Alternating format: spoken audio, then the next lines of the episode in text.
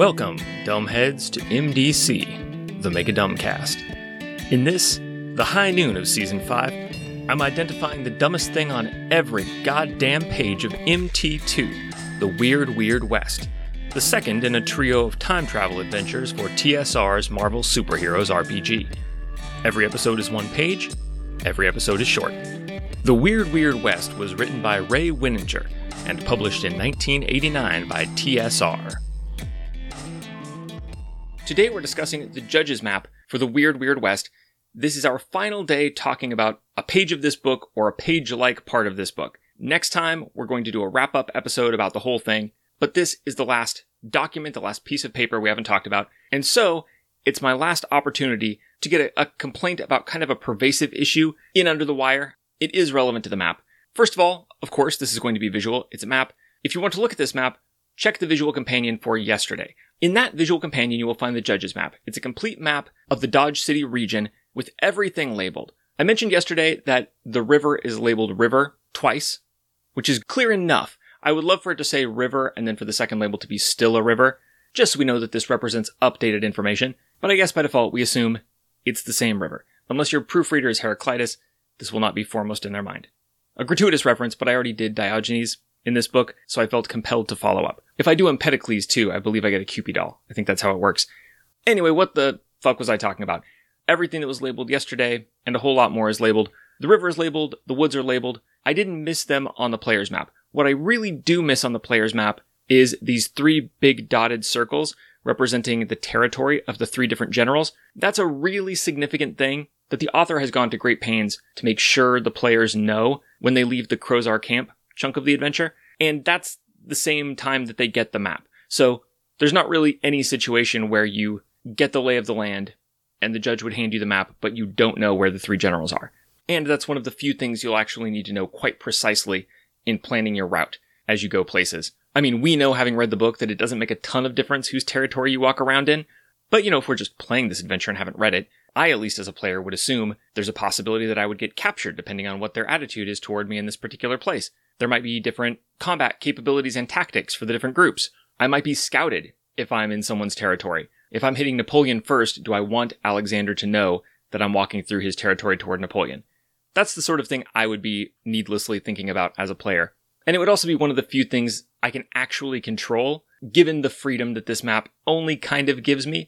I mean, we can walk wherever we want, but if you look at the way that the map is set up, especially with the woods hindering movement, they're positioned in such a way that given we're on a time limit we're going to have trouble hitting, there are really only a few different ways for us to approach this, and all of them just revolve around how do we apportion these three generals between two squads?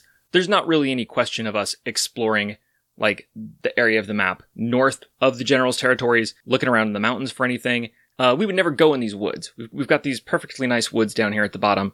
And I mean, if I remember correctly, they make hunting more difficult and they make movement slower, but I don't think they have any other effect. There's nothing in there to find. Again, you don't know this if you have the player's map. So I guess if you were a particularly enterprising player, you might have your character sort of kill a couple hours looking around the woods to see if there's anything there, but there isn't. So really, like, despite the fact that, you know, you're getting out your tape measure and deciding exactly where you want to go and what route you want to take. This map really is like a flowchart or a very small sliding puzzle in disguise, and that's fine. A map is more fun to have than a flowchart. And again, this is from the top down judge's view. Sometimes there's value in players feeling as though there are lots of opportunities they are passing by to do the thing they chose, when in fact, from a structural point of view, it's basically a straight line with just an empty void around it. Speaking of empty void around it, that brings us to the dumbest thing in this page. I am not a fan of the Crozar.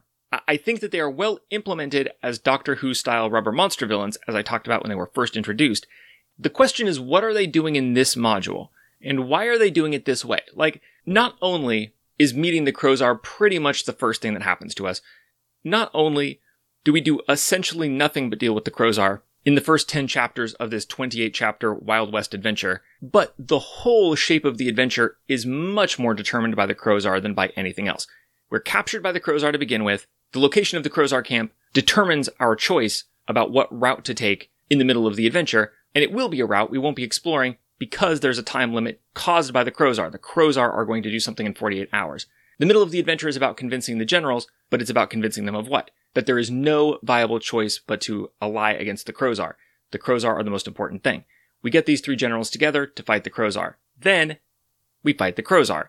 The climax of the whole middle portion of the adventure, where we assemble this Earth Generals supergroup, is us leaving those generals to do an off-screen mass combat while we go fight the Crozar again. By comparison, the three generals are pretty much irrelevant until chapter 11 and then irrelevant again once we get them on our side. And the Chronovore, I mean, other than us idly guessing what Einstein is talking about, the Chronovore thing doesn't even show up until we go back to Einstein after the Crozar situation is resolved, which is practically the end of the adventure. So like this adventure has the Chronovore in it, Doctor Doom in it, time falling apart at the seams. Potentially, optionally, we can venture into the mountains and find Doom's hideout. We can find Doctor Doom's time ship. You know, we fight all four of those supervillains, and that's in like, I think actually maybe two or three scenes at the very end. They get like 26, 27, and 28, contrasted with the Crozar, who are relevant from like scene 3 to scene 25. And not only relevant, but pretty much the driving force of the adventure. The reason I say all this is first of all because I don't like it, and secondly because that dislike is the reason that I was motivated to think about how we can solve this Crozar problem. Like in character. If I'm a player playing a player character, this player character, unlike me, is at least marginally more terrified of than bored of the Crozar, since they do have that beta bomb. So my character is motivated to stop them. I, as a player, am motivated to try to find an efficient way to stop them that does not require me to continue to do lizard shit when I want to do cowboy shit. And so I'm thinking about the details. I have been encouraged to do so. This whole adventure is built upon the strategic situation of the Crozar versus the humans. The logic of that defines the constraints that structure the entire adventure.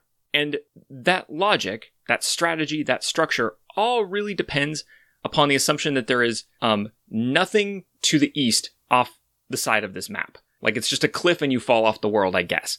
Because here's the thing. It's weird that we have to fight our way through Crozar lines when we're on our way back from the mountain pass, right? Because like I didn't think there were that many Crozar. We saw 90 at the camp, that was a lot. There were definitely more in the field, but we're talking about groups of what, four, five, six?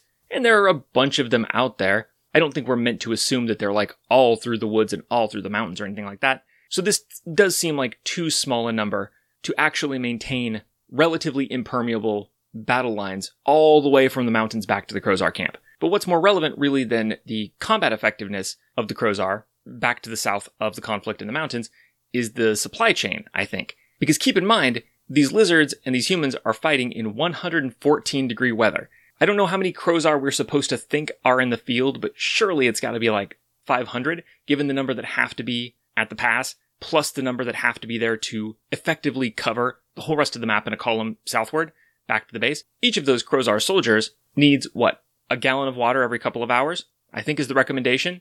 Working in heat, and 114 degree weather is extreme heat. So you're going to have to provision this force with 500 gallons of water an hour, as well as provisioning whoever is in charge of getting those 500 gallons of water to everyone in your force. Once again, the Crozar are not near a water source. Or let me put it another way. Either they're not near a water source, or they're on a water source, but we are supposed to understand it to be inaccessible because it's off the edge of the map. So like the Crozar can drink there, but we can't go there and, for example, not that we would ever do this, genetically engineer some manner of lizard poison and sprinkle it in the water with a time displaced crop duster, something like that. Obviously, this is hypothetical. That is not a tactic I would use unless there were a crop duster right there. But if we assume that there, there actually isn't a water source right there for us to, for example, blockade, for us to use before we trudge all the way across this desert, then the Crozar need to be getting their water from the river, which is in Alexander's territory, and they need to be moving that water to their forces, not to mention their camp, southward at the same time that they're moving it northward to support their forces in the mountains. So what we're going to have here is an extremely long, attenuated line dependent upon constant water gathering at a river in contested territory in the middle of the line. That seems like a really bad plan on the Crozar's part, especially because the objective of all this is to seize a mountain pass so that they can walk one 50 pound object into a specific point in the mountains and push a button on it. That's something that could be achieved by one reasonably fit Crozar with some nice mountain colored fatigues. It's one thing to try to get a whole army over and into mountains and fight that way and keep supplied that way. It's another thing to have one person carrying a 50 pound object go into the same mountains to a specific spot and push a button. It would be hard for that one person to get through the mountains, but probably not as hard as this military endeavor that the Crozar have undertaken. Needlessly, as it turns out, because keep in mind, the essential supply, like the heartbeat of our effort, is the water. We can hunt anywhere. The water is the much bigger problem. That means that, like, our base of operations, our, our logistical starting point for deploying the forces, is the river. And there's a lot more river on either side of this map, not held by any of Earth's greatest generals. I mean, I guess we'd have to move. That's inconvenient. We've got these seven portables here. What are we supposed to do? Leave behind our home? These seven portables that have become like family? Yes, we'll put up new portables at the river. Maybe. That would be a good idea. Then we could have a defensible location that, if we sit there and defend it, we won't die of heat exhaustion within literal hours. It's just that I would be willing to suspend disbelief if I were having a ton of fun with these Crozar. But I think, especially if you take a certain route, especially if your characters are not very effective in combat against the Crozar for whatever reason, I think that section is going to drag. And if you're kind of being forced to play through a draggy section of the plot because it's the only option available to your character, you start looking for other in character options and you begin to ask, is there any more Kansas off the sides of this map? And if the answer to that is yes, then the judge is going to have a problem keeping you in the tidy confines of the flowchart in disguise. So that is officially it for the Weird Weird West. Join me next time as I talk about what I liked, didn't like, was disappointed by in this module, and, in somewhat greater depth than last time, how I would change this adventure to make it something I would want to run on MDC, the Mega Dumbcast. This has been MDC. New episodes drop every day except for Sundays, when all the previous week's episodes drop in one big megasode on the top secret patrons only RSS feed. If you'd like to get access to that feed and support the show, go to patreon.com slash megadumbcast. Contact me however you want. I am Megadumbcast on Twitter, Gmail, Podbean, your favorite podcatcher, etc., etc. This episode's theme music, used under Creative Commons license, is Western Firefight 2 by Cullah, whose work you can find at cullah.com. That's C U L L A H.com. Thanks for listening.